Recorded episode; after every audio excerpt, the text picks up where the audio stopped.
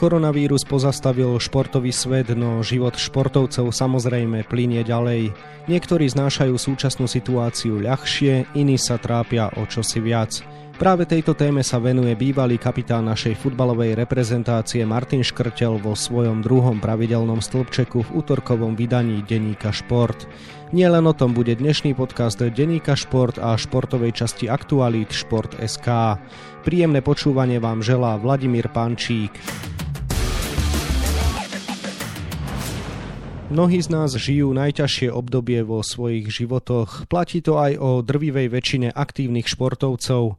Aj takúto radu im poskytuje v dnešnom stĺpčeku Martin Škrtel. Myslím si, že treba v tom hľadať aj pozitív. Teraz je čas na to robiť veci, ktoré za bežnej sezóny, keď je ten čas vyplnený, nie sú. Čiže nájsť si svoje záľuby, ktoré máme a nemôžeme ich robiť počas sezóny. A samozrejme, ak nám to umožňuje tým, že sme doma a treba si ten čas nejako vyplniť a venovať sa veciam, ktoré nám robia radosť a na ktoré nemáme čas v vtedy, keď trénujeme alebo hráme. A myslím si, že nie je na škodu veci alebo hamba, ak niekto fakt má pocity úzkosti vyhľadať možno, že aj pomoc nejakých odborníkov. Toľko úvod v podaní Martina Škrtela. O jeho rubrike sa budem už teraz rozprávať s kolegom z futbalového oddelenia denníka Šport Miroslavom Antolom, ktorý s bývalým reprezentačným kapitánom spolupracuje pri jeho tvorbe. A keďže sa v dnešnej dobe snažíme byť zodpovední, tento podcast vznikol na diaľku prostredníctvom internetovej aplikácie. Miro, na úvod na diaľku želám pekný deň a hneď teda otázka, prečo sa Martin rozhodol venovať sa psychickému zdraviu počas tohto obdobia? Pekný deň aj tebe, Vlado, a všetkým poslucháčom podcastu. Myslím si, že je tak trochu prirodzené, že v súčasnosti koronavírus je naozaj téma číslo jeden, hoci by sme si všetci prijali niečo iné. Martin sa koronavírusu venoval aj v prvom vydaní svojej rubriky Denníka Šport a neobyšiel ju ani v druhom vydaní. Tento raz mu námet poskytol nedávny prieskum Medzinárodnej hráckej asociácie FIF Pro, ktorý poukázal na výrazné zvýšenie počtu futbalistov trpiacich príznakmi úzkosti a depresie. Sam Martin priznal, že sa mu niekedy hlavou preháňajú rôzne myšlienky v súvislosti s touto krízou, čo je tak trochu prirodzené a pochopiteľné a zároveň teda si vie predstaviť, ako na to môžu byť iní hráči, najmä tí, ktorí sú bez rodín, ktorí momentálne nemajú pri sebe svojich najbližších. Ty si bol počas posledných dní v kontakte s viacerými hráčmi. Cítiš z nich, že naozaj prežívajú súčasné obdobie veľmi ťažko? Práve, že mám skôr opačný pocit. Väčšina z nich si užíva čas s rodinami, snažia sa venovať záľubám, na ktoré doteraz v tomto ročnom období nemali priestor pre kolotoč tréningov a zápasov. Samozrejme, môže to byť spôsobené aj tým, že väčšinou sa spájam s úspešnými reprezentantmi, ktorí nemajú finančné problémy, väčšina z nich už má rodinu a deti, to znamená, že majú postarané o výplň voľného času. Na druhej strane ale nevylúčujem ani to, že niektorí sa možno trápia viac, než priznávajú, ale svoje pocity jednoducho nechcú riešiť cez médiá. Poďme späť k rubrike Martina Škrtela. Kto prišiel s iniciatívou takejto tvorby? Je super, že nápad sa zrodil v hlave samotného Martina, ktorý mi jeden deň zavolal a ponúkol denníku Šport tento materiál. Nebolo by dobré, keby sme ho nejakým spôsobom do toho tlačili, presviečali ho. V tom prípade by sa mohlo stať, že jednoducho jedného dňa povie, že už o to nebaví a podobne. Takže keďže on sám prišiel s iniciatívou, chce komentovať aktuálne témy, aktuálne dianie, u nás bolo okamžite nadšenie z tohto nápadu a verím, že rovnako nadšení budú aj naši čitatelia. Miro, aké témy chce predovšetkým Martin komunikovať? Keď sme sa o tom bavili, tak sme to nechali vo všeobecnej rovine. Martin povedal, že podľa neho každý víkend ligový prinesie viacero tém na zahraničných slovenských trávnikoch, budú reprezentácie, budú európske poháre, takže tam asi nebude núdza o to, čo si vybrať a k čomu sa na tých riadkoch venovať. Samozrejme, pokiaľ sa ten futbalový kolotoč znovu nerozbehne, tak to nebude možno úplne najjednoduchšie, ale zatiaľ máme námetov dosť. Prináša ich teda žiaľ aj koronakríza, ale verme, že neskôr sa budeme venovať aj pozitívnejším témam. Počas svojej kariéry si priniesol veľa rozhovorov s Martinom, a to už v časoch pôsobenia v Liverpoole, neskôr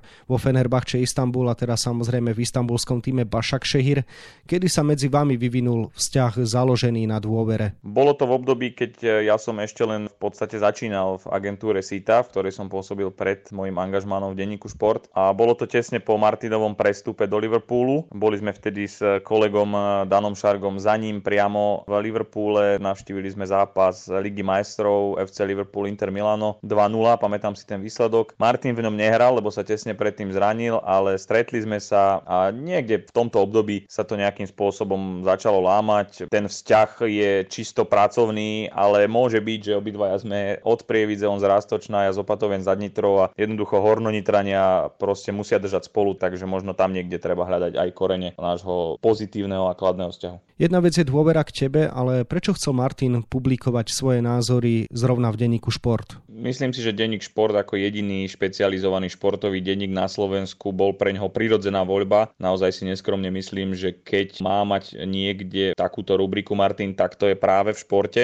a je možné, že svoju úlohu zohral aj náš dlhoročný vzťah, ktorý máme. Miro, opíš, ako vyzerá spolupráca medzi vami, čo všetko musíte ty aj Martin urobiť, kým je dielo na svete? K tejto otázke ešte nemôžem veľa povedať, pretože dnes vyšlo ešte len druhé vydanie rubriky, alebo teda toho stĺpčeka. Ale v princípe je to o tom, že sa nejakým spôsobom zhodneme na téme. Martin mi potom pošle zvukovú nahrávku, kde narozpráva svoje myšlienky, svoje názory a postrehy a ja to potom prepíšem do tej podoby, ktorú si potom čitatelia nájdú v športe. Nemá Martin problém počas tohto obdobia s hľadaním tém? Myslím si, že čiastočne sme túto otázku už zodpovedali tým, že teraz poskytuje najväčšiu zásobáreň tém koronavírus. Verme, že čoskoro to už bude naozaj predovšetkým o tom, čo sa stane na futbalových trávnikoch. Samozrejme určite sa vyskytnú aj nejaké kauzy tie veci, ktoré potom sa stanú mimo ihriska, ktorým sa možno Martin bude venovať. Ale zatiaľ naozaj sme nenarazili na to, že by sa nemal k čomu vyjadriť alebo nemal nejaký námet, takže myslím si, že to nebude problém ani v ďalších týždňoch a naozaj verím, že už treba od takého júna sa budeme môcť venovať tomu, čo sa udeje v Bundesliga, Premier League a verme, že aj v slovenskej najvyššej súťaži. Miro, čo si slúbuješ od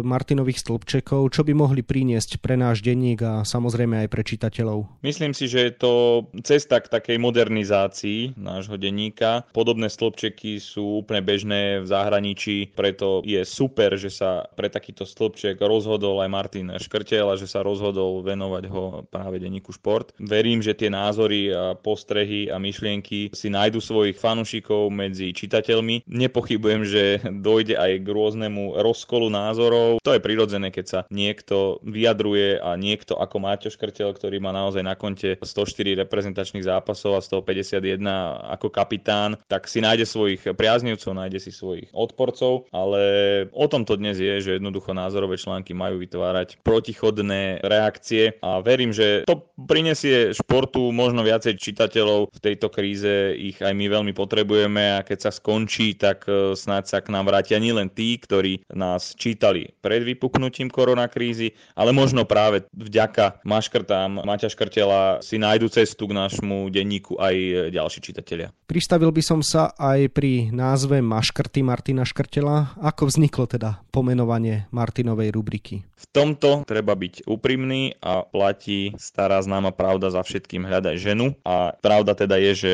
názov tejto rubrike dala moja manželka. Pôvodne sme rozmýšľali nad formou škrty Martina Škrtela, ale potom sme tam pridali ešte písmenka MA, takže to má trošku ešte zaujímavejší význam a som rád, že súhlasili všetky zainteresované strany vrátane Martina aj našej redakcie. Pri škrtelovej tvrdosti na ihrisku sme skôr zvyknutí na ostrý herný prejav a nie práve na maškrty, tak je to aj taký pekný oxymoron, čo možno na to ty hovoríš. No už ťažké slovo si na mňa vytiahol, ale niekde v zadnom mozgovom šuflíku viem, na čo narážaš, ale budem s tebou protirečiť, pretože preňho to boli svojím spôsobom maškrty, on si tie ostré súboje, ostré vklzačky vychutnával a myslím si, že nimi lahodil aj dušu fanúšikov Liverpoolu, neskôr Fenerbahče. Na druhej strane môžeme hovoriť o tom, že vyškrtal pár protivníkov z ihriska, takže si myslím, že ten názov je úplne v poriadku, niektoré témy možno budú naozaj lahôdkové a verím, že teda čitatelia si na nich pochutia. Niektoré témy zase prinesú škrt cez rozpočet niekomu, to znamená, že môže to byť naozaj zaujímavé. Aké si mal vôbec